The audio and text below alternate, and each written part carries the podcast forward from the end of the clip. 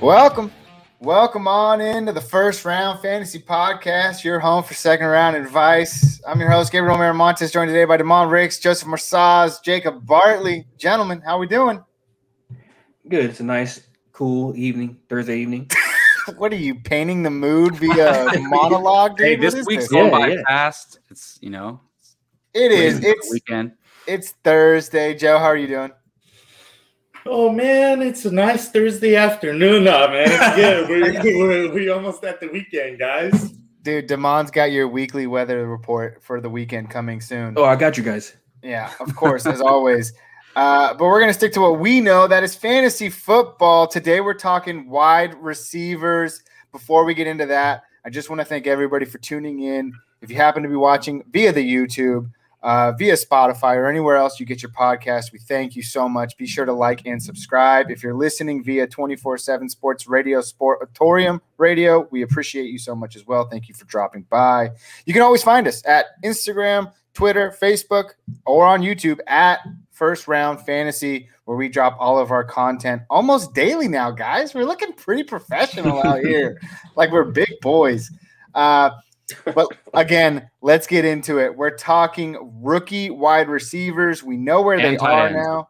Well, I was going to like do a cool transition. Like, basically, I was going to be like, yeah, we're talking about rookie wide receivers, but let's start off with a tight end. See, you ruined my segue, bro. It's all good. It happens. That tight end, of course, is Kyle Pitts of the Atlanta Falcons. I mean, right off the bat, guys, one of the first things I did when looking at our incoming rookie class was look at all of the available targets that are now, you know, possible as these guys inherit these new positions. And in Atlanta, most notably, you have Hayden Hurst, who was the outgoing tight end, or at least they didn't pick up his fifth-year option, so he can be assumed dead weight at this point. 88 targets last year. Pitts, there's a reason why he's on this list. With wide receivers. It's because the man's a freak of nature, and he's probably the most touted wide receiver or most touted tight end coming out of that position since guys like Jordan Reed or Vernon Davis, you know, who were equally touted coming out of college. There's speculation that even Julio Jones himself could be traded. If that happens, this is a guy that's been averaging between, you know, 120 targets to 170 targets over the last, you know, decade or so. So we could reasonably assume that 150 targets are up for grabs in most notably one of the past happiest offenses in the NFL, being the Atlanta Falcons. Last year, of course, they were top 10, but every year prior to that, especially the last three, they were top 5, with 2019 being the number one pass happiest offense. With that being said, let's start it off. Let's paint a picture where Julio Jones is still here. Can there be a case made for taking Kyle Pitts, number one overall in fantasy rookie drafts? Now, obviously, Najee Harris is there, but he's a running back, so we're not talking about him. But let's just say, is there a world where we can see Kyle Pitts going over someone like, you know, the other notable wide receiver in this class, Chase, or you know what I'm talking about. Yeah, Ja'Marr Chase. So, Jacob, I'll start with you. Is there a world where we can see someone draft Kyle Pitts over Ja'Marr Chase? Is there a world where that happens? Yes, but maybe 1 out of 100 worlds, because I just think, I don't know, you know, it just depends on your team, obviously, team needs. If you're like, damn, I'm stacked at wide receiver, I'm stacked at running back, but I have no tight ends. Like, I have some third string tight end and then Gronk or something. And then you're like, damn, to complete my team, I need a tight end. Then yes, I could see that. I think most people could use a running back in Dynasty. You know, a lot of teams wouldn't mind adding a Ja'Marr Chase. So I think it's really hard. And then if you're talking Superflex, obviously a lot of quarterbacks could go over them too, but I think he's probably third. And this is non-Superflex. He's probably third there, after Chase and Harris, for me at least. Yeah, that's fair. Joe, I mean, with that being said, there's a lot of, what, I don't know, would you say negative connotations with rookie tight ends and how they don't really pan out? I mean, back up 2 years ago, we saw T.J. Hockenson in game one. We were like, oh, my God, the guy's going to set the world on fire. And then he was just a complete dud throughout the rest of his rookie season. And we see this trend kind of continue on and so forth throughout the years with tight ends. Can Kyle Pitts be the type of player to break that mold? What do you think, Joe? I mean, the guy looks like, I think one of you said, I think it was you, Gabe, he's a freak of nature. You know, and in a situation where Julio's traded in the next, 2 weeks, it ups his value some, right? But I also think this is a different Atlanta team where last year they had Gurley, who was pretty much dead weight. And now they have Mike Davis, Cordero Patterson. Cordero's nothing special, but both of those guys, one, they both catch the ball. And two, Mike Davis, even he's just solid. Like, that's a huge upgrade from Todd Gurley of what we've seen the last year. So I like Pitts, and Jacob and I have talked extensively about this. I think in a redraft, I think I have him somewhere in that 4 to 6, 7 range. Like, I can make the case that, hey, listen, with Hockenson, I know what I get. He's got a better situation because there's no targets around him. But I don't think he's anywhere. I don't think you can put him in that top 3 class until we see something, right, with Waller, Kittle, Kelce. So in Dynasty, non-Superflex, I would have to say no because and I don't think any world it makes sense because if I get a Najee Harris, running backs are always king, guys. So I could take Najee Harris and I can flip him for maybe a George Kittle, right, who's 27, and we know that he's a superstar. I could definitely trade him probably for a Waller, and throw on a Gronk and say, hey, you just got to find the right team. So from a value standpoint, I don't see Pitts being even a top 3 pick just because I think, DeVonta Smith is up there, Waddle's up there. Those guys are going to be #1 wide receivers on their team within 2 years. So, no, I don't. But I think, like Jacob said, I like him at 3 if that's the piece that completes your team, But in a normal situation where people are in a 12-team league, you could use running back depth. You could use another wide receiver. You could use a tight end. I'd rather roll with Tanyan and make sure that my wide receiver 2 or 3 is filled. That's a good point. You always have to address the need. Joe, you mentioned, a straight-up kind of trade for George Kittle. So that means you do it in a heartbeat for somebody like Travis Kelce, who's 31, right? In Dynasty, I mean, it depends. If you're contending that year, absolutely, right? If I can win money for the next 2 years, definitely. But if you're how Jacob was in pick 6, but the Dynasty version where you're kind of soft tanking, then no, absolutely not. I'm not, I would hold on to Najee and just see what happens. Or I would hold on to Pitts over a guy like Kelce. But like I said, I always say money now is worth more than money tomorrow, right? So pay me now. If I can win this year, that's worse. That's better to me. And we see it all the time in professional sports, guys. People mortgage futures for guys like Julio. They mortgage futures for guys in the NBA that are towards the end of their career because you have to. If I can win a championship now, I don't care what it looks like in 5 years. Oh, yeah, that championship is worth more than your good seasons the next few years, Yeah, absolutely. Also, shout out to Jacob. Joe mentioned his – I mean, I don't think I've ever seen somebody do a full rebuild in fantasy football, and Jacob totally did it last year, and his team looks phenomenal this year. So good for you. I have 4 good running backs going into next year, so it looks good. Some of us are jealous. That tank was so nice, man. Cam Akers, Dobbins, right? Jonathan Taylor, Cam Akers, J.K. Dobbins, all right. Antonio Gibson. I want to get 2 wins. George Kittle. In there, okay, my 6 keepers relax. Up in the air, I guess. We'll just see. Relax. So, look, I mean, I guess I can kind of see both worlds of what you two have to say. Damon, I hope you can maybe agree with me, maybe borderline somewhere along the fence. I mean, I'm perfectly – again, you have to assess your needs, especially in Dynasty. But guys, I just don't think you pass up on a generational talent like this. Like, sure, you mentioned Chase would be great, but then you also mentioned guys like Waddle and Smith. Those guys are going to be there in redraft leagues. When you want to get them, if you want to target them, they're going to be there. In dynasty leagues, you don't know when you're going to get a guy like this again. And even if tight ends don't pan out year one, I could have a great tight end second year, the third year, and the fourth year. I mean, that's all I'm really looking out for in Dynasty. So as far as Najee going #1 overall, I could see a world where Pitts goes number two, and I'd be just fine taking him. My only problem with that, Gabe, is that if you go back and look at the first-round picks for tight ends, it's a lot of guys like O.J. Howard and Eric Ebron and Tyler Eifert that are – tight end is such a different position because at wide receiver, all you need to be successful is catch the ball. Tight end, if it doesn't matter if you can catch the ball. If you can't block, then they're not going to put you on the field as much. Eric Ebron, the question has never been, can this man catch the ball? We know he can. He was a top 10 pick. But the question has been, he's a crap run blocker. And now all of a sudden he's not utilized in the offense as much as he should be. So that whereas when you've got a guy like Chase who's getting comps to Michael Thomas, that's a league winner type player. I've won many fantasy football leagues. I've never had a Travis Kelce. I don't know, but I have had some Michael Thomases. So the difference between a Kelce and the guy that's number 10 is not as big as the Thomas and the guy that's number 10 or the Tyreek Hill and the guy that's number 10. Yeah, well, the tier level is totally – go ahead, Damon. Oh, Joe just wins because he makes bad trades for the other person. It's not because he didn't draft Kelce. Trades for himself. Yeah.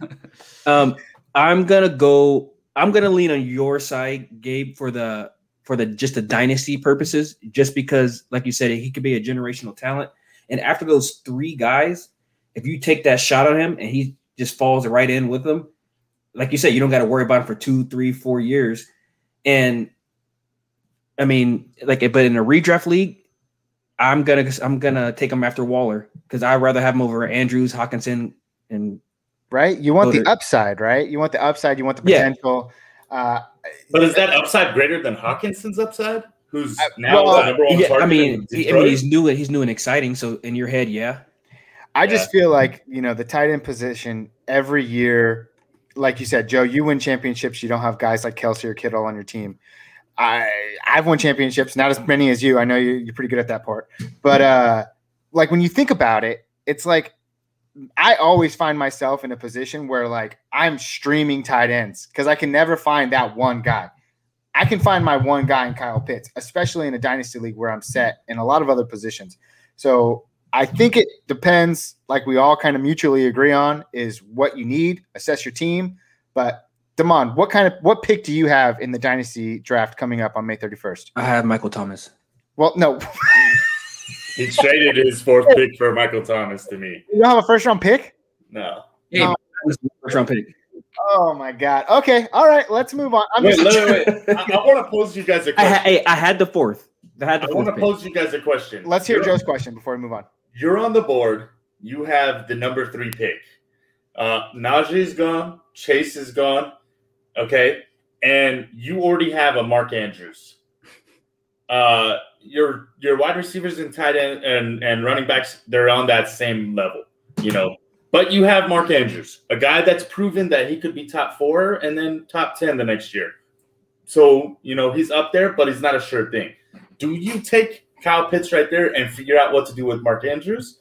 Or do you take Waddle, DeVonta Smith, Etienne, Sermon, one of those guys? No. I'll tell you this, Joe. Take out Mark Andrews, insert Hunter Henry, and everything else is similar to my situation in the upcoming dynasty draft. I would strongly consider taking Kyle Pitts. Ooh. If I had Andrews instead, which I traded to Jacob because I don't believe in him as much as I thought I did last year. I would probably do the same thing and sell high on a guy like Andrews, knowing that, you're going to get what you're going to get. And I think 2019 was his best year and 2020 is going to be more of the same, where it's not great, but it's serviceable. So, yeah. I mean, tight ends are such a crapshoot, dude, because it's like every year I feel like we get excited. Like I can talk myself into 15 guys this year easily. Totally. I'm like, oh, this guy's going to be good. Yeah, he's going to be good. Wasn't it last year or the year before when we were like, tight end is stacked this year? Yeah. And then it ended up there are only like 3 or 4 guys that are usable. And then this year is similar, though. But I'm like, man, I don't know. Tanyan seems nice. Hockenson looks good. Andrews is nice. And it all depends, like, what one of the big 3 can't get hurt either, for that tight end, to work out that way. So, yeah, so it's.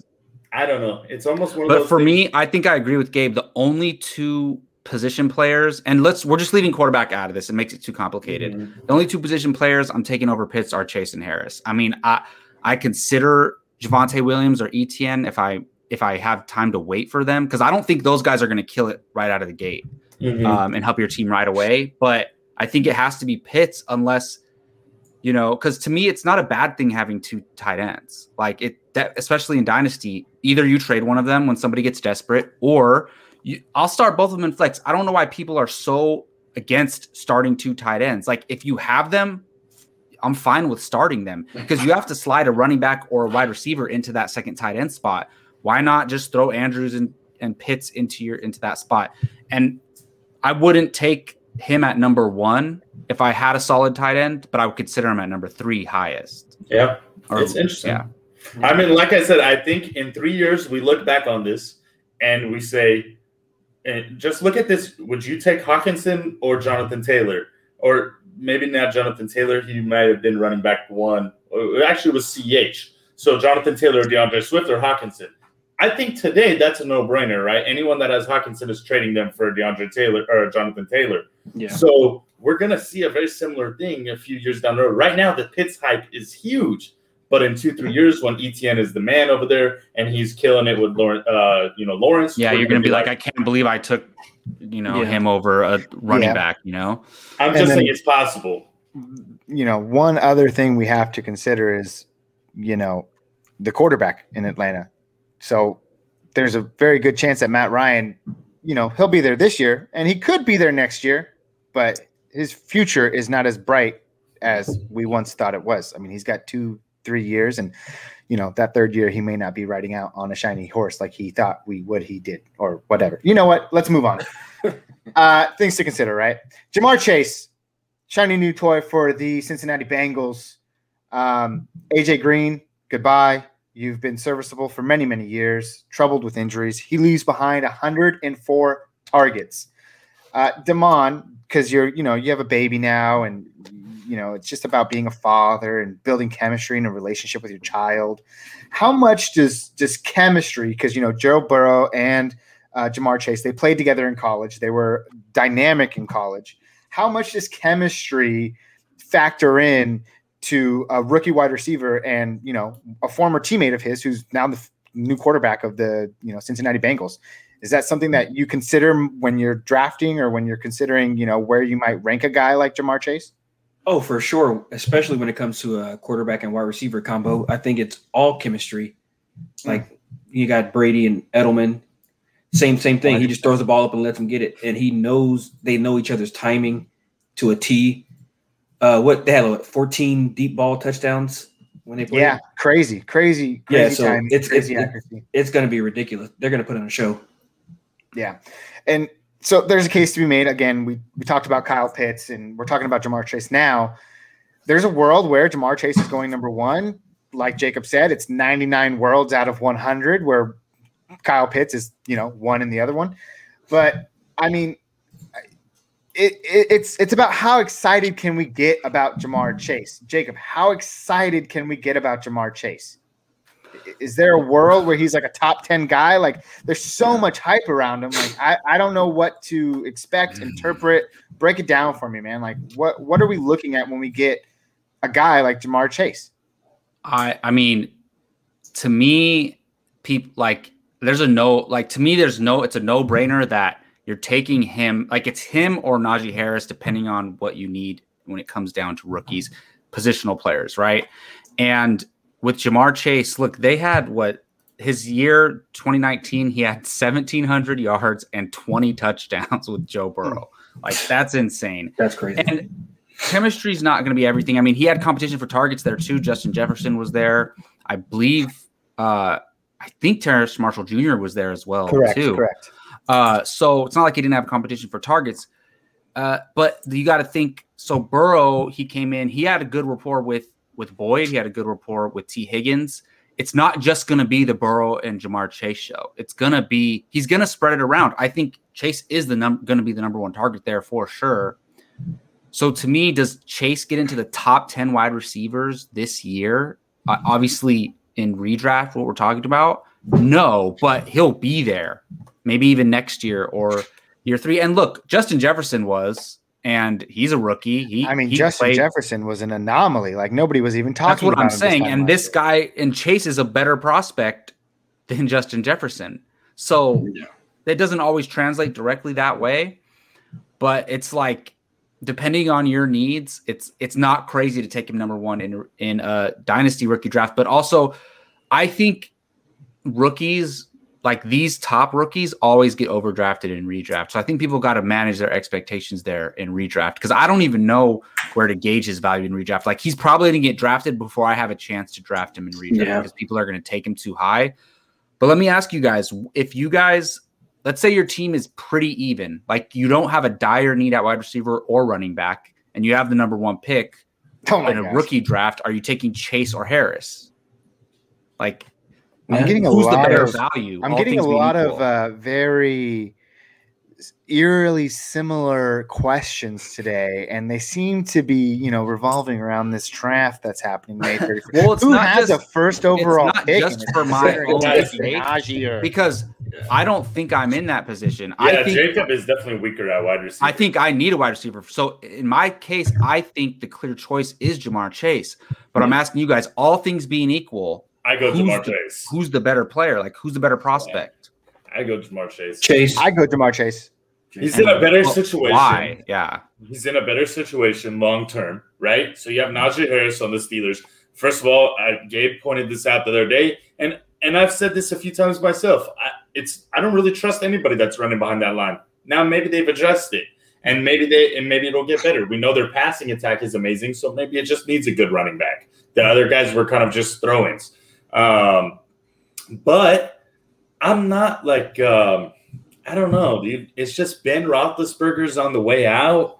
And meanwhile, you have 10 years of Burrow and Chase, or 5, 6, 7 years at least. Mm-hmm. Whereas, like, Najee Harris, who knows what the Steelers team is going to look like in 2 years? That's a great point, because, you know, wide receivers last longer than running backs, first of all.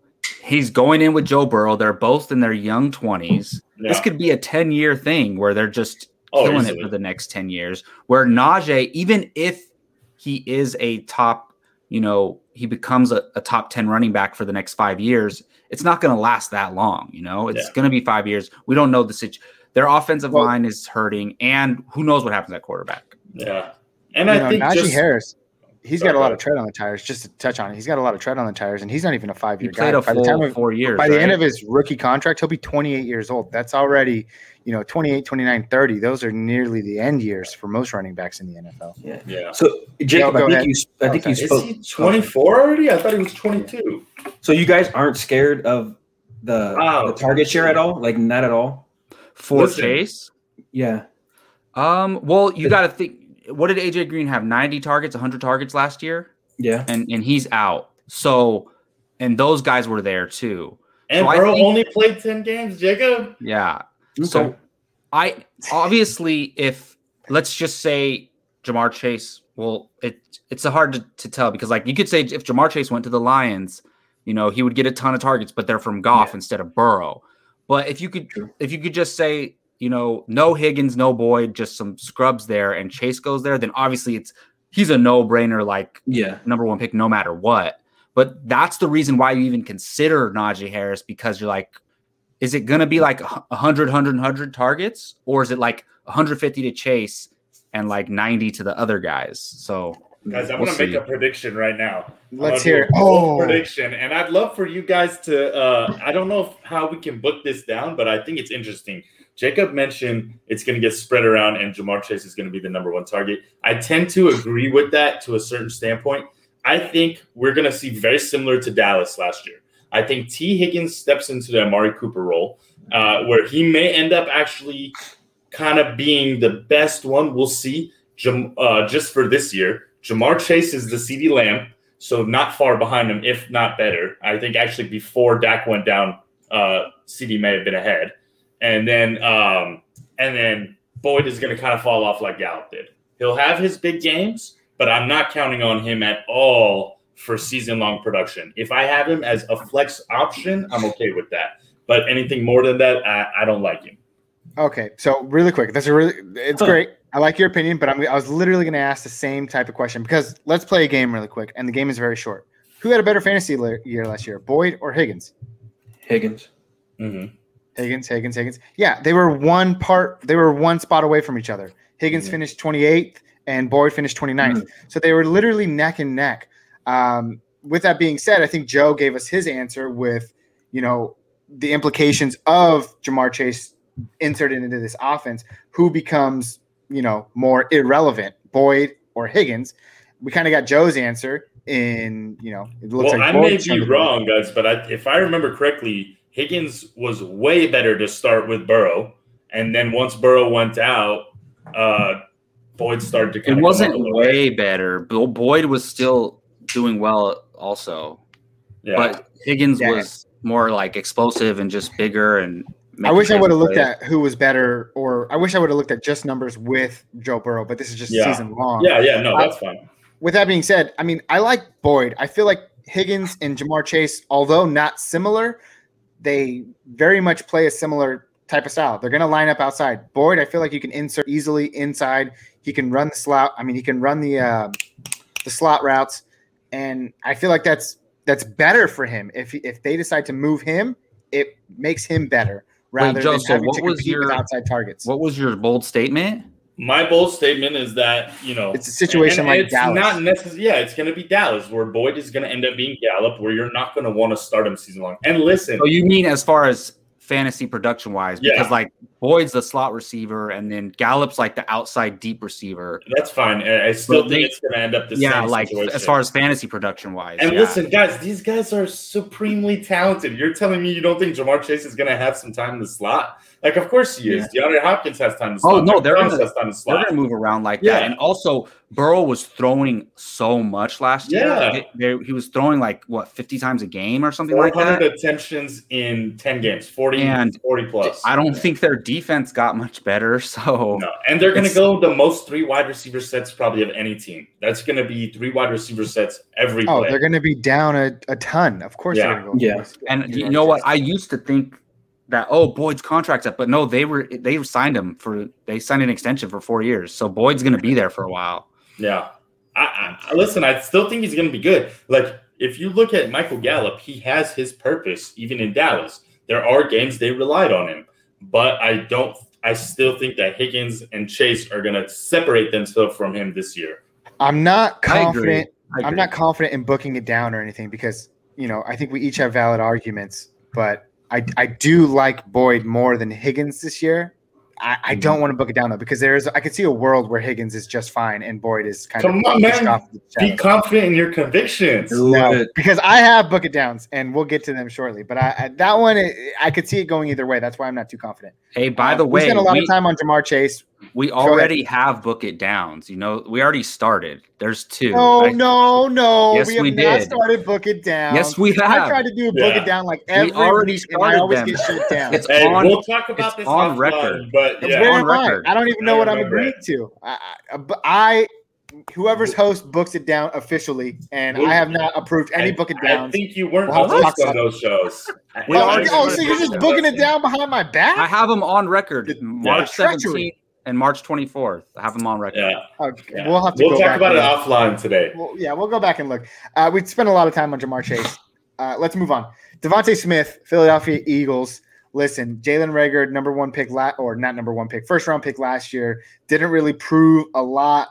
This year, you know, he could find some success. It might take year two to develop. Alshon Jeffrey, injured all year, now gone. Zach Ertz, Goddard. Those guys are still there, although Ertz is tentatively being shopped around, could even be released. We'll see what happens.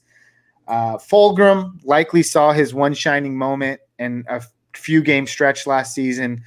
So with that being said, this whole, you know, Philadelphia offense is quite the question mark, given outside of, you know, Jalen Hurts himself and his rushing ability. Backfield, we can save that story for another day. We talked about it a little bit last week. But let's focus specifically on DeVonta Smith, and I'll start modest. Is this a guy that we can get a top 30 season from fantasy-wise? And I'll start with you, Joe, because I already see you kind of murking your head. What are you thinking? I think it's definitely possible. Like, listen, he's going to be the number one wide receiver day one, right? Jalen Reagor did not do anything to prove that he's got that spot. So – I think he's better. He's faster.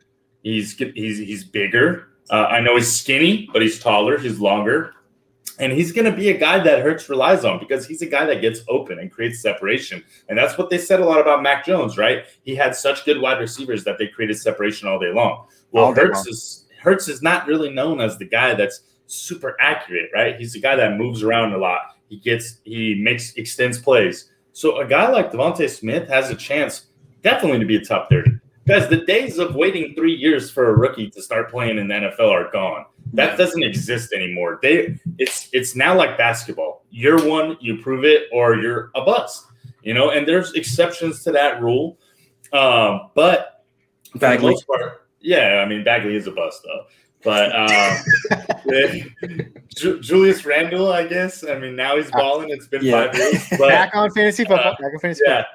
But, I mean, I think we could see top 30, especially if – listen, Hurts is projected to be what? I've seen as high as top 10. Yeah, and he's not 100%. Only going to do it running. He's got to throw the ball if they're going to – and there were games last year where he had, 300, 400, 500 yards? Something crazy? He had some big monster games? One game, yeah. Yeah. One game was just phenomenal.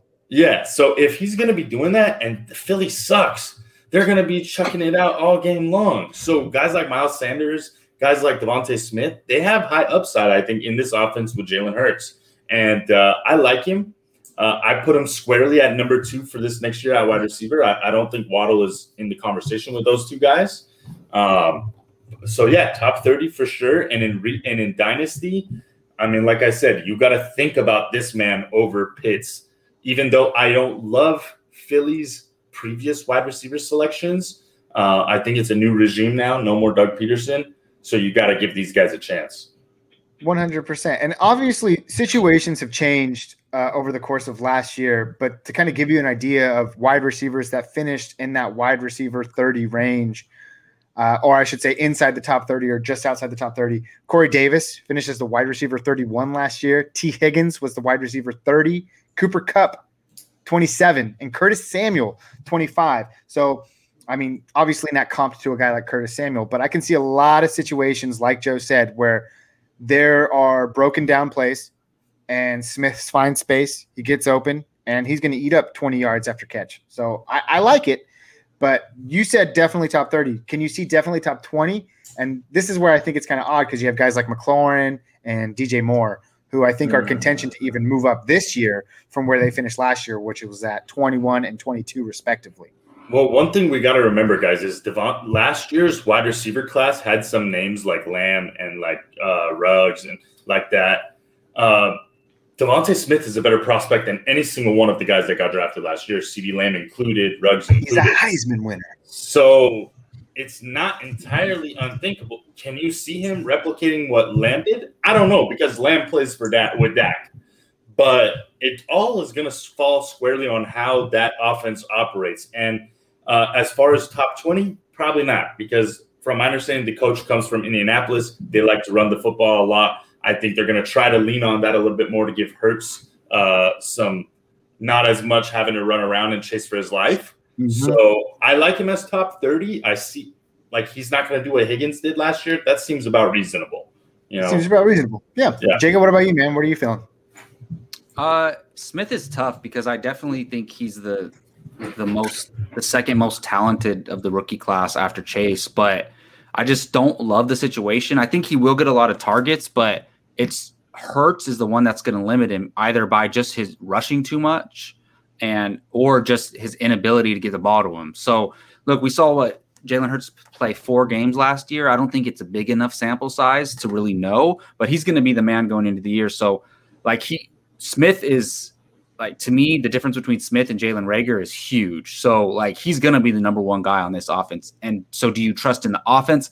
I don't really. So I'm a little lower on him than I think most people are going to be, but I love the talent. If he went somewhere else, you know, with a prolific passing offense, I'd be stoked about him. I'm just a little worried about Eagles offense.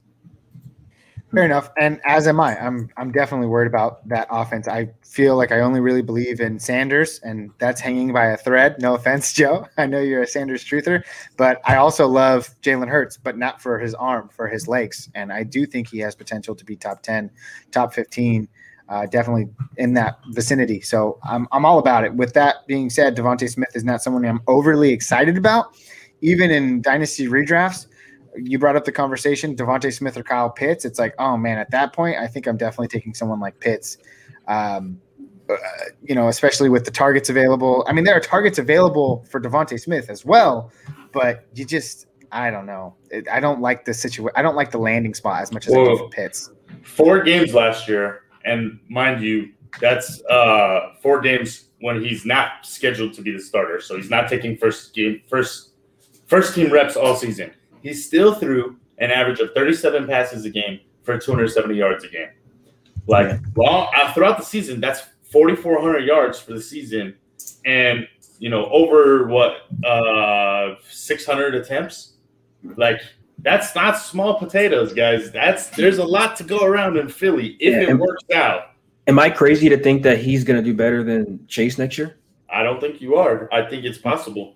It's within the realm of possibility. Well, he doesn't have as much competition for targets. There's zero competition. They're going to be down a lot. Very true. Very true. Jalen Hurts throws a good deep ball, and a scrambling quarterback gives time for him to run literally all the way to the end zone. Yeah, I mean, DeVonta Smith is like as fast as Tyreek Hill. I don't know if that's true, but I'm just saying for a guy like Hurts who has an arm, he can bomb him.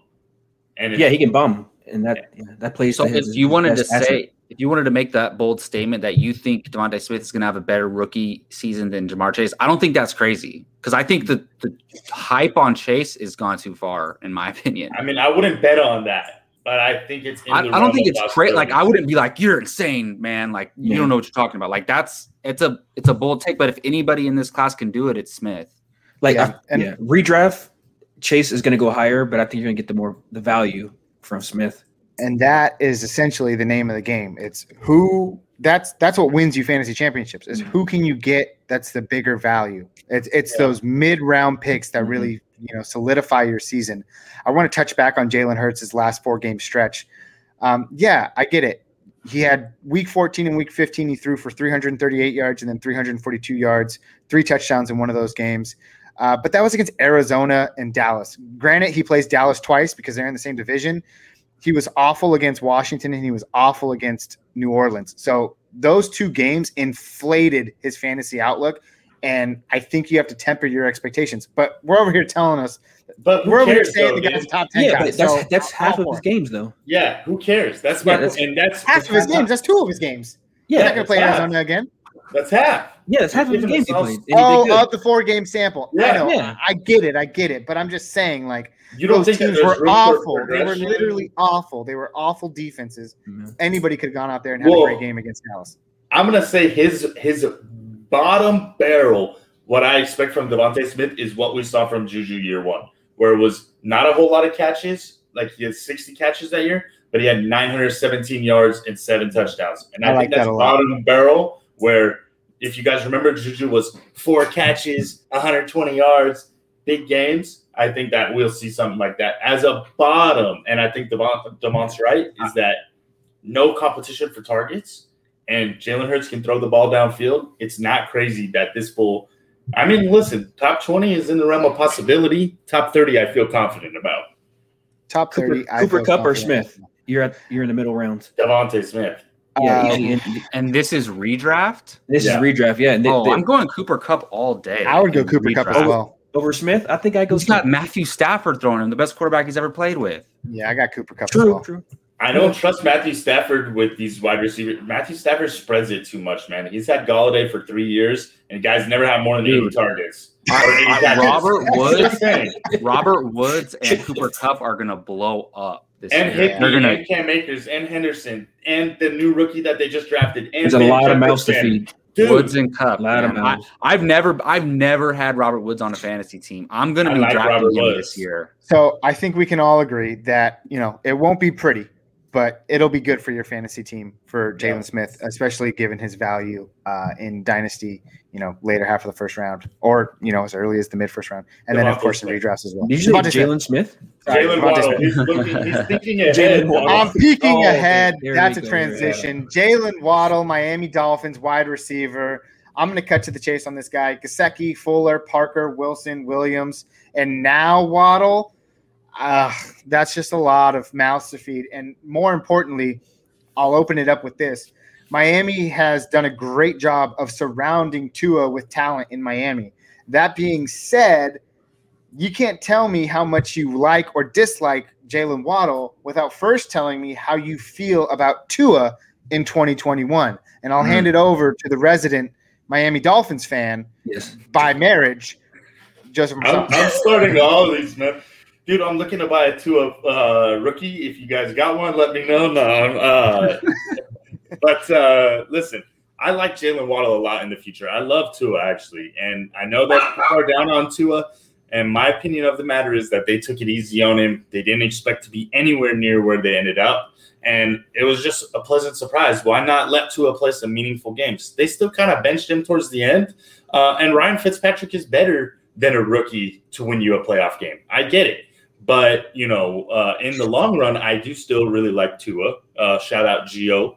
And I think Jaylen Waddle is going to be really good. But this first year, I don't love Jaylen Waddle because I love Will Fuller. And because I think DeVonta Parker is still good, and I think Gesicki's still good, and I think Gaskin's going to eat some touches. So, and I still think Preston Williams is going to see the field, and they have Lynn Bowden Jr. It's just a lot of guys, and I think DeVonta Parker and Will Fuller are squared ahead as the two top guys. And maybe Will Fuller gets injured, and that opens the door. I don't know, but right off the bat, I'll take Elijah Moore over Jaylen Waddle for a redraft. But in Dynasty, Jaylen Waddle's a no-brainer to me. We will get to that very shortly, and I like all of your points because they line perfectly with mine. I just think there's way too many mouths to feed. You know, this guy's getting comped to Tyreek Hill. Sure, 2 years from now, let me see it when a couple of these contracts fire away and, you know, things are looking a little bleak in Miami in terms of depth. I can see that happening. Not now. I think he's a gadget guy at best, maybe like a lower 2.0 Curtis Samuel of what we saw last year. Or maybe even like a lower version of his comparison, Tyreek Hill. Jacob, Damon, any thoughts? I don't want any. I'm probably going to not have any Waddle. The target share is just ridiculous. If Fuller can play a full season, you got him, Preston Williams, Parker. Like you said, Joe, there's just too many people. I can see him being used as a gadget guy, though. So, like, he late round flyer, really. Yeah. Jacob, you're proving us wrong. No, I pretty much agree with you guys. I'm not excited this year. Man, because I thought I was going to be the anti-Waddle guy, and you guys all are pretty much feel the same way I do, but there's a reason why they took him number 6 overall, and he played with Tua at Alabama. Yep. So there's some, I know, the same comparison. You're right, the same comparison we were talking about Joe Burrow. I'm eyeing some guys that, like, I wouldn't even, like, draft in Dynasty too high, but in redraft, I draft them this year over Waddle just because I think they're going to have a better year this year. Mm-hmm. And there's a few guys like that, but Waddle, like his comparisons, Tyreek Hill, even if that's true, he's not playing with Patrick Mahomes and he never will, right. It's like Tua, even if Tua becomes great, even if he becomes like Lamar Jackson, it's not Mahomes. So it's tough, but I do like, he will be the number one wide receiver there in the long term if him and Tua stay there, But I will say, while I think DeVonta Smith is the second best wide receiver this year, I think I like Jaylen Waddle better long term. And maybe that's me being a Tua believer. And maybe that's me also thinking, listen, Will Fuller's on a 1-year stop. He's gone after this year. And, but I think, Jacob, you brought up a good point. We focused a lot on Chase and Burrow being college teammates. And the same can be said for Tua and this man. And Tua actually produced one of his best seasons with Waddle produced one of his best seasons with Tua. Mm-hmm. So I don't know. I like the way he plays football, and he just has the look of a guy that's going to – I know maybe DeMont – I'm actually – let me change topics real quick. I forgot to mention this. I'm actually surprised that you like DeVonta Smith because I looked at pictures of his legs, and he's skinnier than Robbie Anderson. Really? Hey, DeMont, but he's a rookie, though. There's your argument. Yeah. DeMont is flabbergasted. No response. Yeah, no. I gotta see it. At least Jaylen Waddle. I have to see him side by side. He's got that Tyreek frame where it's like you can see this guy becoming like a little Kyler Murray. Now we gotta look. While Damon looks up his side by side comparison, Yeah, I think we all agree Waddle is someone who you can see very much relevant even next year, as early as next year, but especially down the road. Moving on, the next two guys, I have no idea why they're in this order, but we're going to talk about them quickly because we're getting to my favorite guy pretty soon here. Joe mentioned him briefly. We'll talk about him in a second, but let's get to Rashad Bateman first, Baltimore Ravens wide receiver. Willie Snead, he's gone. Sure, only 48 targets. I'll be quick, and I'll throw it over to you guys. I still see Andrews being the number one target on this team. Last year, he missed 2 games and still had 88 targets. Hollywood Brown had 100 targets. They don't throw the ball a lot. Can Jackson improve on his passing ability? That's a question mark. And because of that, you know, Bateman is Bateman. He looks good, and then he landed on the Baltimore Ravens. And you just kind of wonder how far are you willing to, you know, take a step or take a stab at a guy like Bateman in redrafts. He's probably a flyer at best. And then in Dynasty, obviously, there's a lot of other things to consider. Jacob, I'll hand this one over to you first. I look, I get where the troubles come for with Lamar Jackson's passing. I mean, but I think I disagree with you, man. I think this guy, look, Andrew's going to be the number one target on the team, but Rashad Bateman's going to be the number one wide receiver targeted in this offense, and he'll be the number one wide receiver statistically and fantasy wise because Marquise Hollywood Brown, he's a great number 2 or a great number 3. He's not meant to be a number 1 guy. This is the guy they drafted to be their number 1 wide receiver, and I don't think they're going to force the issue, but I think they're going to make a point to get him involved. And they tried to get they tried to get Juju Smith-Schuster. They added Sammy Watkins, but I just think Rashad Bateman, the draft capital, their need. This is probably one of their biggest needs on their team, and they're addressing it. And he's like the prototypical wide receiver 1 type of player. So I'm actually very hyped about Rashad Bateman, and I'll gladly draft him if he falls to me. If you guys don't draft him, so you said Mark Andrews number 1 in targets, but Rashad Bateman number 1 wide receiver in Baltimore. Hollywood Brown, obviously, you think he's better. He's a better prospect. Hollywood Brown finished highest was last year, actually, and he finished as the wide receiver 34, which puts him in, wide receiver 3 range. Pretty serviceable. So do you think Bateman can crack that top 35 then? So that was Marquise's second or third year? I think that was his third year. Look, I don't think Bateman's going to be top 30 his rookie year, but so Marquise Hollywood Brown finished top 34 in his third year. So it's tough, but I do think he's going to outperform Marquise Brown for sure. Sure. So if he can replicate what Marquise Brown did last year, he could be top 35. He just kind of overtakes and gets the workload that Brown got last year. I could see that. I just think what are you working on if you're Lamar Jackson? What are the coaches? You got to throw the freaking ball, man. Exactly. So I'm believing that they are working on that, and hopefully it can improve a little bit. I mean, he has a career passer rating of 99, which isn't terrible. I mean, it's actually really good, but because he doesn't throw that off, volume isn't high is the problem. Yeah. No, that's a good point. He's accurate, but he doesn't get the opportunity to throw the ball a lot. But who needs it? Because he runs, and that's why you love him for fantasy. Damon, Joe, any thoughts? I like Bateman because I feel like the team is trying to be a more balanced offense, so teams just don't stack the box on first and second down on them because they know they're going to try and run the ball. Mm-hmm. And did they draft a guard or something? They drafted a guard, no? They sure did. Yeah, so that's going to give them more time to stay in the pocket and make some throws. So I personally like him for redraft more than Waddle. And they also not Dynasty. They also signed now we're making us Sammy look bad. Watkins? No, well, they signed Sammy Watkins, but they signed the guard from Kansas City. They stole him from Kansas City. I thought they traded him. No, it was the other way around. No. I'm sorry, from Pittsburgh. They signed within the division. They signed the guard. What's his name? Something like Villanueva, I think. They signed the guard, and then he came out on Twitter and basically threw shade at the wide receiving core of Pittsburgh because he was like, "I'd rather be behind, it was the Pittsburgh, guards and stuff in the NFL. They want to protect their passer and they want to create running lanes. They don't really care about wide receivers, obviously, because they're protecting the quarterback. But that makes sense. But he came out and said something along the lines of, "I'd rather play for a team who runs the ball hard than play for a team whose players make TikToks all day. And he was taking a hit at Juju. And Claypool, all of them. Claypool, Juju, Deontay Johnson, they're all just TikTok stars now. It is what it is. Yeah. I mean – go ahead, Joe. I mean, guys, how many wide receivers – do we have to watch this team draft before we just kind of get it? So we kind of realize, like, listen, it doesn't matter who's the wide receiver. Like, if you're not, if you don't throw the ball, you're not going to have success.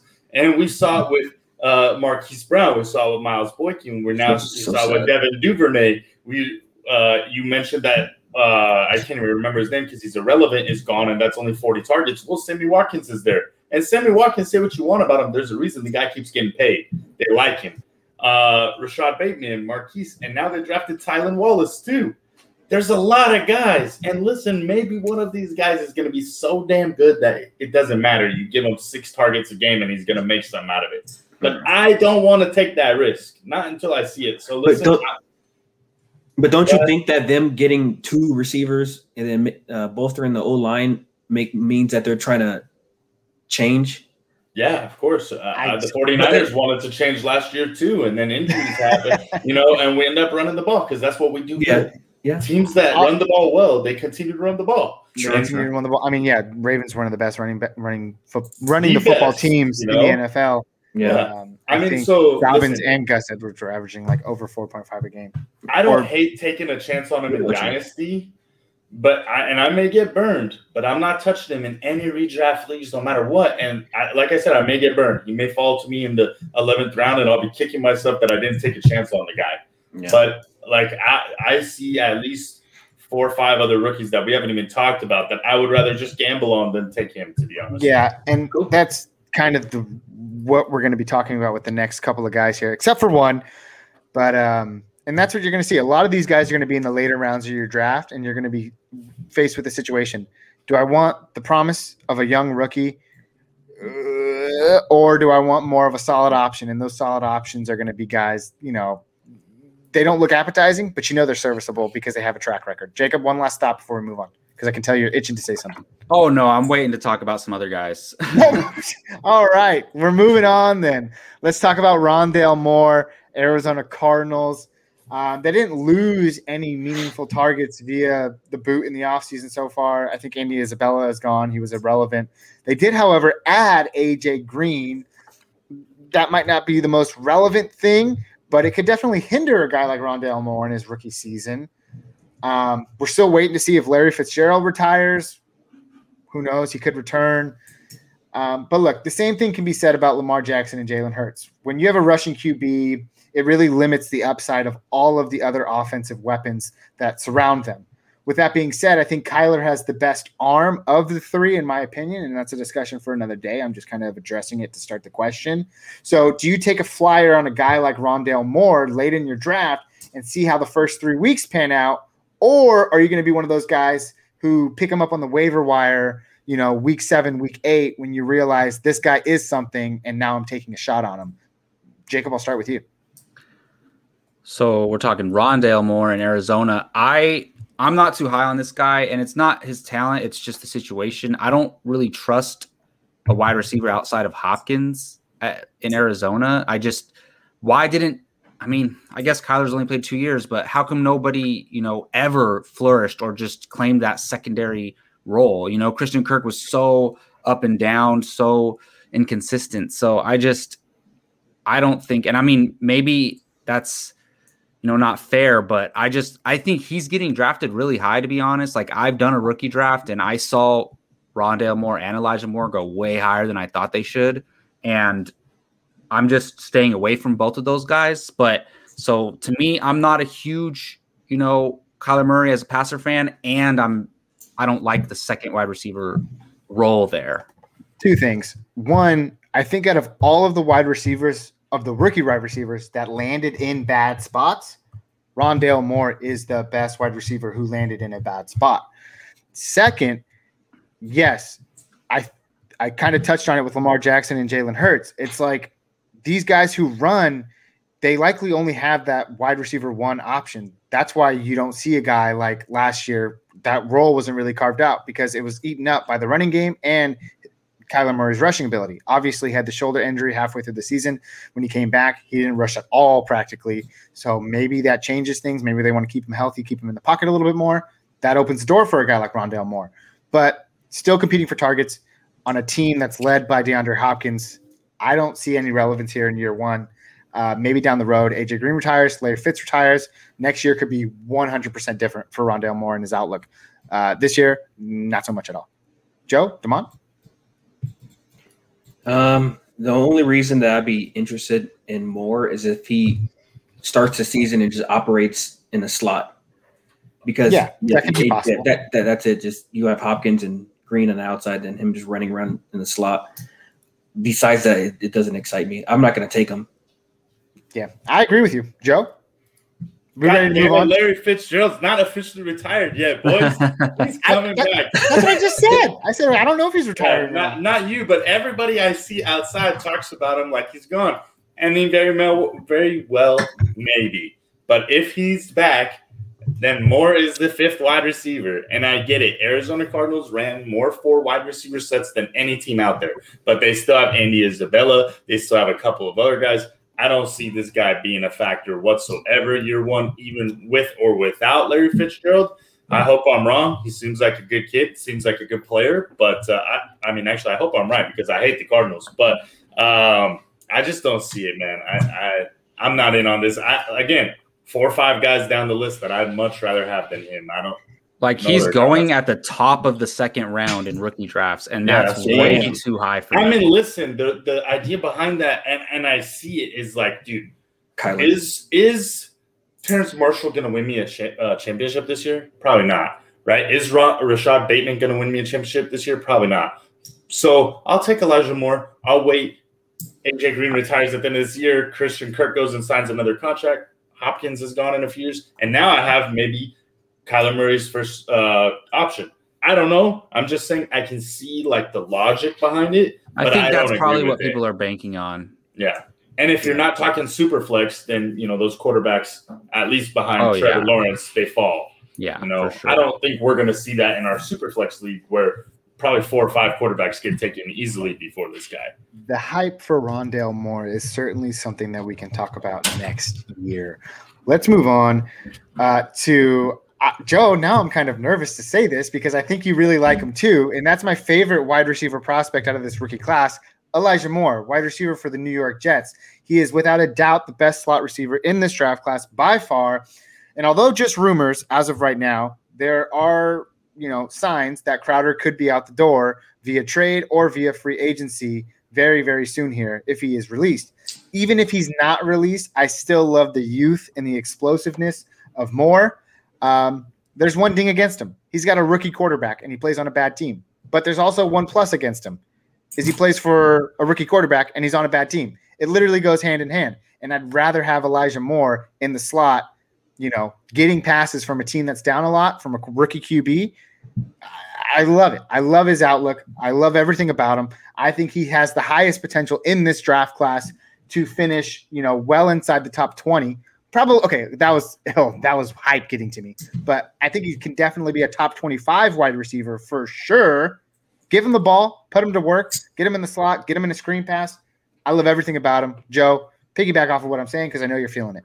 Man, I love everything about this Jets team. Dang it, dude! I love everything about this Jets team. First of all, it starts. Don't hype him up, bro. I'm taking him. You're not taking him. It starts at the top, boys. It starts at the man Robert Saleh himself. And then it goes down to LaFleur, who they brought over for the 49ers. And I can't tell you how many times I've mentioned that on this podcast. This team is going to be better than you expect. Their defense is going to be a top 10 defense. I guarantee it. Their offense is going to be better than you expect. This team is going to finish with 7 to 8 wins in a team that you might expect to finish with 2 to 3. And listen, you might say 7, 8 wins is nothing special. Kyler Murray in his first year didn't have 7, 8 wins, right? He had 5 or 6. So I think that this team is going to outperform a lot of expectations, and I love the fit. Corey Davis comes in, a man that proved it last year, and he was a top pick. He can show these guys the way. Denzel Mims didn't really get a ton of opportunity, but he's a big guy. And now what do you do? Like you said, you bring in the number 1 slot receiver, And I just love it. Like, can you ask for a better situation? You know, this is my AFC team. This is my AFC. I mean, it was as soon as Robert Saleh went. Damn, over the Dolphins? I mean, listen, the Dolphins are because my girl, right? Yeah. And I like Tua, but I like Robert Saleh. That was my guy. And I like Wilson, and I like Mims, and I like Corey Davis. And I just like what they're doing. Michael Carter. I think this team is going to have some explosive fantasy games. It's going to be a whole different story from what we've seen the last 3-4 years, where it's like, dude, don't take anybody on the Jets. Doesn't matter who. Not their starting running back, not their number one wide receiver, not their quarterback. You're not touching them. I think it's different this year. I think I like all of these guys. And I'm not sure which wide receiver is going to end up having fantasy value. But in a dynasty draft, I love Elijah Moore. Yeah. For all things you just mentioned, let's throw in a shout out to goingfor2.com. My new article is out, and I say all those same things about the New York Jets. I think they're amazing. I think the culture that they're establishing there behind Robert Saleh is something to turn the tides for sure in New York. Jacob, Damon, how are we feeling about our new friend Elijah Moore? I like him in Dynasty, but for redraft purposes, he operates in the same slot that Crowder's going to eat up a lot of those slot routes. And you're right. He is still there as of this point, and he very well could be there. Isn't he a June 1st casualty? Isn't that what they're saying? Yeah. He very well could be cut. But what I'm saying is, even if he's there, I think that this team is going to be working towards next year, even if they're competitive this year, and they're going to get Elijah Moore to work very quickly to establish that connection and that rapport. Wilson. True. Jacob?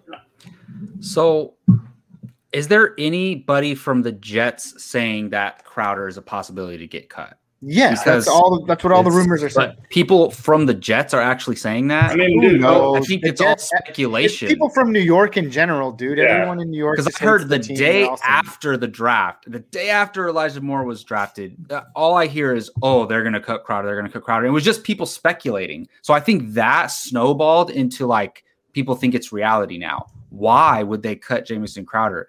You want to supply. I mean, unless it's a financial thing. If it's financial thing, I understand it. But you want to, provide your rookie quarterback with the most comfort possible. What better than a veteran slot receiver that can just honestly, Crowder's underrated, man, and I've underrated him every year. I never draft him, and he's always people picking him off the waiver, starting him in their flex, and he shows up. So I don't think Crowder's out this year. And to me, the hype on Elijah Moore's a little too high as well. I can reassess and change my opinion once Crowder moves on. But as of right now, if we were drafting today, I'm not touching Elijah Moore. Probably not because I don't value him. It's because people are going to take him ahead of me. Well, listen, that's actually a really good point. Not that you don't value him, but that you think people are going to take him ahead of you. Joe? Yeah. And listen, it's not necessarily that Crowder's going to get cut. I wouldn't anticipate him getting cut either because I think he's a valuable player. But he's owed $10.5 million. And somebody might trade for him, right? Yeah, there's teams that could use a guy like that. Like maybe the Jacksonville Jaguars. Or the New England Patriots. Or the Lions. Yeah. Someone could use him. So it's almost like, dude, the writing's on the wall. It comes down to more than that. It may not necessarily be that they cut him. Jamison Crowder may say, dude, you just drafted my replacement. You just signed one of the top wide receivers. A lot of these players like getting traded and cut is because teams are over the salary cap and they need to get under it, right? So are the Jets over the salary cap? Well, it's not necessarily even that anymore because nowadays you can roll the cap over, right? So if they cut him and they save more money, next year they can spend more money. So it's very similar to what I think we saw the Dolphins or I can't remember. I mean, he's making a lot. Actually, I didn't realize how much he's making. He's making $11.4 million. He's making a lot of money. Again, if Crowder's there, I still think that he is worthwhile in Dynasty, and he is worthwhile in the later rounds of redraft leagues, because I think this is a guy whose talent truly shines out. Injury concerns actually didn't plague him. They kind of just hindered and made him fall in the draft. He was more than capable of being a first-round pick this year, and he fell into whatever round he fell in. The first day of the second round, literally the first pick, I think. So well, I'll tell you what, I like him in Dynasty way more than redraft, for sure. Yeah, I think we all agree on that. Too, because as mentioned, just like we've done on the last couple of weeks, we're going to re-rank probably the top 5 or 6 guys for both redraft and Dynasty. Before we do that, we're going to touch on 2 more guys here, probably 3, but we're going to just run through them really quick. Terrace Marshall of the Carolina Panthers. Listen, there's already established wide receivers out there in DJ Moore and Robbie Anderson. That offense runs primarily through CMC when healthy. With that being said, I think this is a guy that you can definitely consider next year. Anderson is on the last year of his contract. This was definitely a next year type of move. They took the best player available in Terrace Marshall, knowing he could be a potential superstar next year. I don't think they re-sign Anderson. With that being said, I don't know. We'll have to see. Also, there's a lot of questions. I want to see how Darnold does in year one without Adam Gase.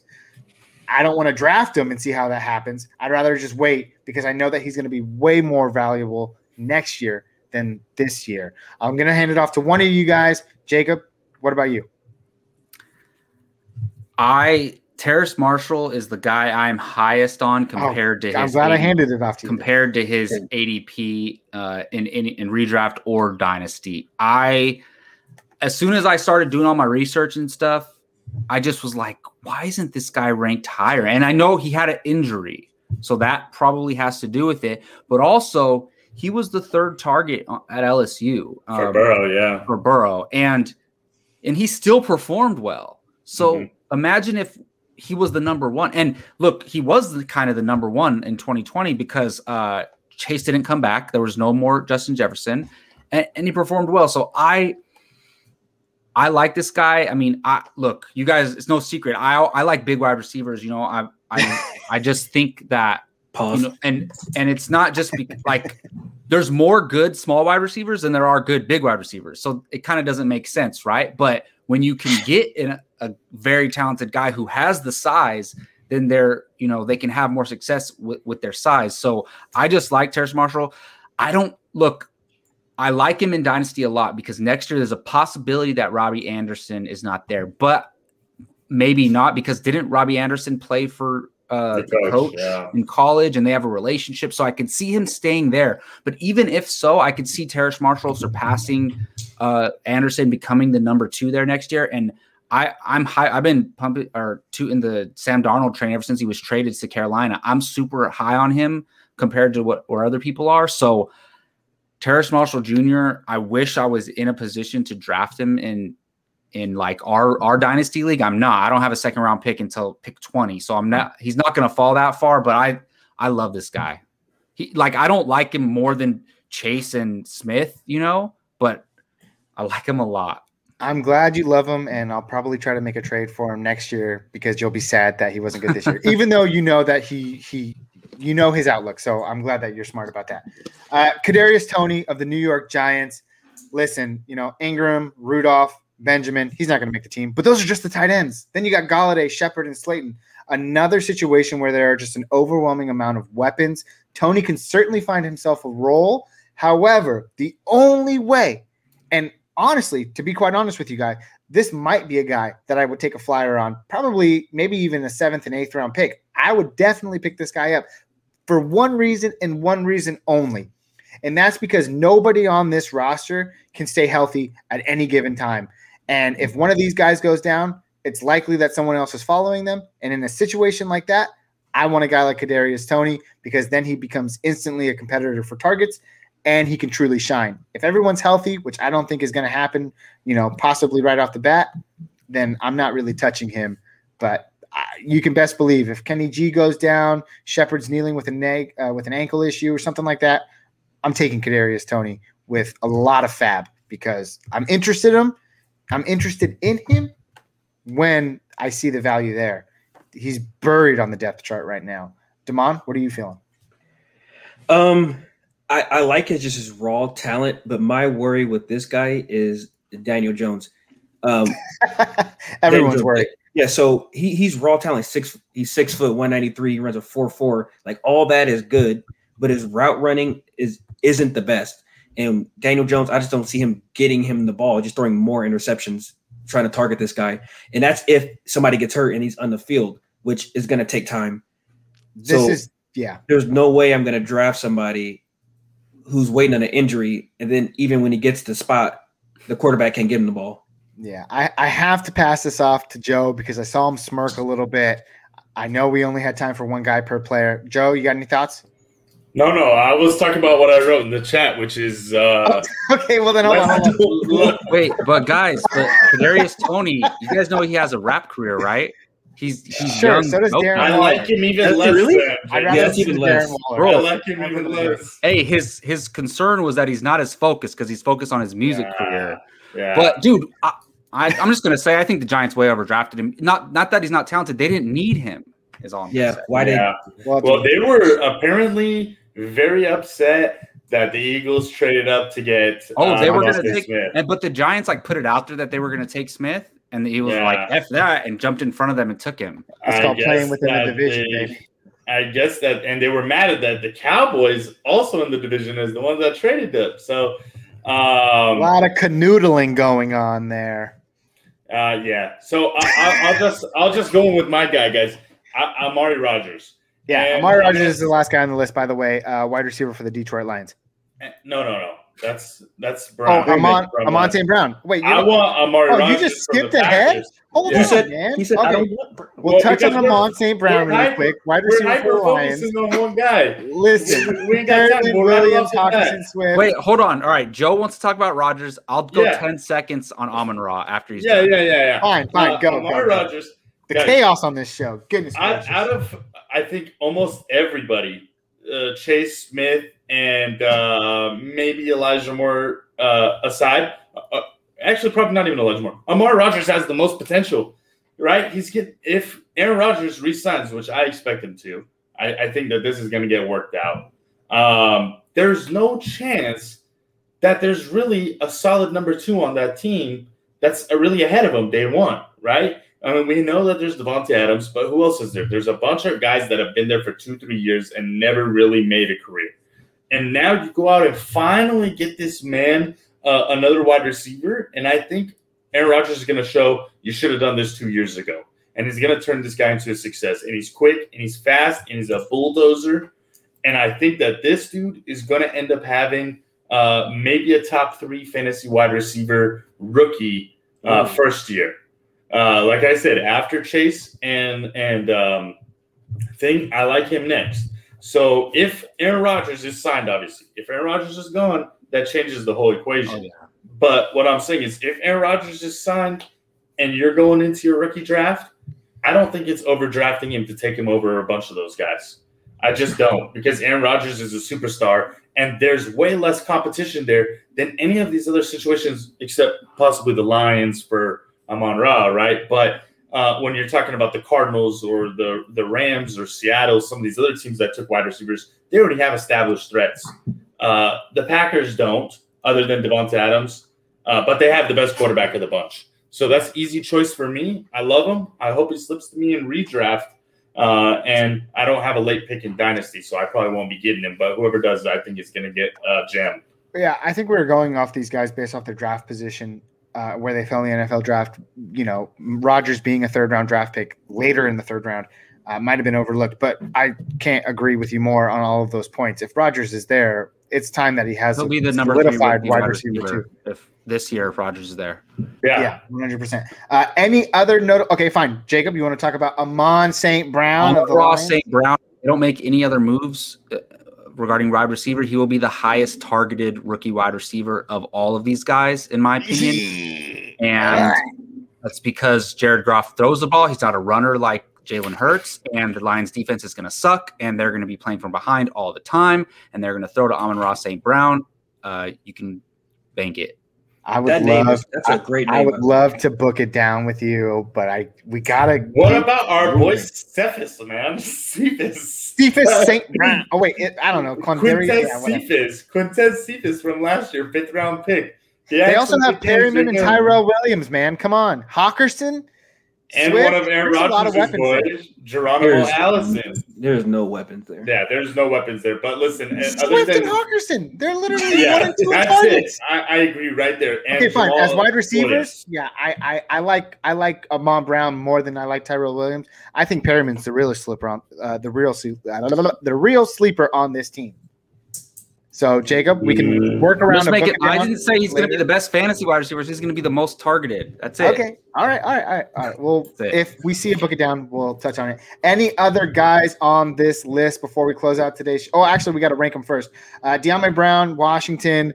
You know what? Fitzpatrick, very, very known for hyper-targeting his wide receiver ones. That's good for McLaurin. That's why we all love him this year. So we'll kind of have to wait and see. Another guy that I kind of saw myself questioning was Nico Collins out of Houston. If Deshaun Watson plays, Nico Collins is going to blow up. Well, not only that, but even if he doesn't play, you know, Tyrod Taylor, so you might have a guy like Davis Mills in there. And Brandon Cooks, often injured. There's really no one else. Kuki Kuti, also injured often. So you might see a guy like Nico Collins. Cooks is still going to be the number one, but I like Nico Collins a lot. And that's kind of what I know why you like him? Because he's a big wide receiver.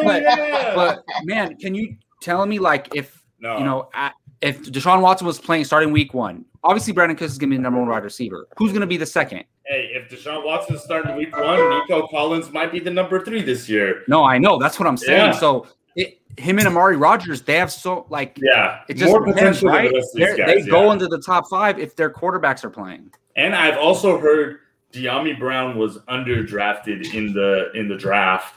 Yeah. I don't love it just too, because they have a tight end, 2 running backs to catch the ball, and we know their 2 starting wide receivers, Curtis Samuel and McLaurin, are good. But it's dynasty, I like him. I would take a flyer on him for sure because I've heard a lot of good things. Very true. Very true. All right, guys. Before we end today's show, we're going to go ahead and redraft just like we've done the last couple of weeks. Do your best to give me the top 5 guys. I'll lay the parameters out first. I don't think we want to include Pitts in this conversation, so we're going to leave him out of it. Let's just talk purely wide receivers here. With that being said, in redraft, this was a little difficult for Justin and Jacob last week, but I am counting down 5 to 1 because that's how everyone else does it. So my redraft guys. Wait, first and foremost, is Aaron Rodgers on the Packers and is Deshaun Watson playing for the Texans? Why are those questions asked right now? This is not a quarterback show. No, I guess I could really matters to wide receivers. I mean, okay, fine. Hypothetically speaking, yes, everyone stays where they are. Deshaun Watson does not play this year, though. Aaron Rodgers stays in Green Bay. Deshaun Watson. I think it's more likely that Aaron Rodgers plays and then that Deshaun Watson doesn't play, you know? Okay, yes. So let's go. That's based off what we know right now. My 5 are Rondale Moore, so not the other guy. He's going backward. You're going backwards. I'm going backwards. Yeah, he goes backwards for some reason. Okay. That's how everyone does it. It's okay. Guys. It's all right. Go ahead. Jaylen Waddle's number 4. Kadarius Toney at number 3. Elijah Moore at 2. And Chase at number 1. Those are my redraft. DeVonta Smith isn't even on your – Did I take – oh, my God. It's because you go backwards. You get mixed up. Yeah. And Gabe froze on us. Jacob, go ahead. Take it away. I'm just going to go 1 through 5. I mean, yeah. Let's do it. I don't know why he did. He did redraft first, right? Yeah. Okay, so I got Ja'Marr Chase number 1. And remember what I just said. I got Amon-Ra St. Brown number 2. Wow. I have DeVonta Smith number 3. I have Rashad Bateman number 4. And I have Amari Rodgers number 5. Okay. DeMont, go ahead. That's redraft. Redraft, Chase, Smith, Amon-Ra, Waddle, Bateman.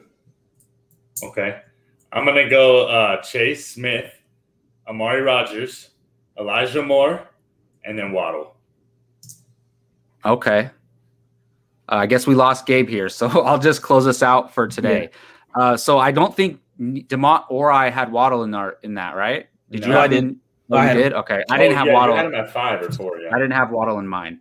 Okay, so then let's go Dynasty then. So I'll go Dynasty. So it's – mine's a little different for Dynasty, actually. So I have Chase, number 1. I actually have Terrace Marshall Jr., number 2. That's how much I like this guy for Dynasty. Because Sam Darnold's young. He's young. He could be the number 2 there. maybe even surpass Moore as the number one eventually. So I like Terrace Marshall at number 2. I have DeVonta Smith at number 3. I have Jaylen Waddle at number 4 for Dynasty. And then I have Rashad Bateman at number 5 for Dynasty. Okay. That was for redraft, correct? That was for Dynasty. Oh, we missed it. I missed the Dynasty ones? No, you missed the redraft ones. You missed the redraft ones. Okay, well, did I miss? Here, I can just give mine real quick. So for redraft, mine was Chase, St. Brown, Smith, Bateman, Rogers. Demont, go ahead, fire off your redraft and your Dynasty. Wait, we did them back to back? We're re-saying the... No, because Gabe missed it. It was Chase, Smith, and then it was Amon, and then Waddle, Bateman. Okay. And then Dynasty, what do you got? I got Chase, Smith, Waddle, and then Elijah, and then Bateman. Not too much changes for me. I got Waddle, Moore, Smith, Moore, and Chase. 5-1 5-1 That's how I'm doing it. 1-5 My redraft was what was it? It was Chase, Smith, Rogers, and then I had looking at this list, Waddle and Elijah Moore. And I'm gonna go for Dynasty. I'm gonna go Chase, then Waddle. Wow. Then I'm gonna go DeVonta Smith. Then I'm gonna go Elijah Moore, and I'm gonna finish it off with. I think it stays the same, Amari Rodgers, because I think that if you can get 3 really good years with Rodgers and Rodgers, like you're taking that over a guy like that. That's the only thing, man, is Rodgers' ego won't let him be successful. Is anybody going to accidentally draft Amari Rodgers when they go to draft Aaron Rodgers? It just says A. Rodgers, but you can see the position. So. For sure that's going to happen. Yeah. All right. Well, hey, that's going to do it for this week's podcast. Again, as always, thank you so much for tuning in, whether it's via our social media platforms, Spotify, wherever you get your podcast, or the 24/7 Sportsnet Radio, sportsanorium.com. We appreciate you so much. Be sure to like and subscribe. We will be bringing you some exciting stuff next week. I don't know if I want to give you too much information, but I can't wait, and you'll have to find out. So with that being said, we're out of here this week. We'll see you guys next week. Have a good one. Peace.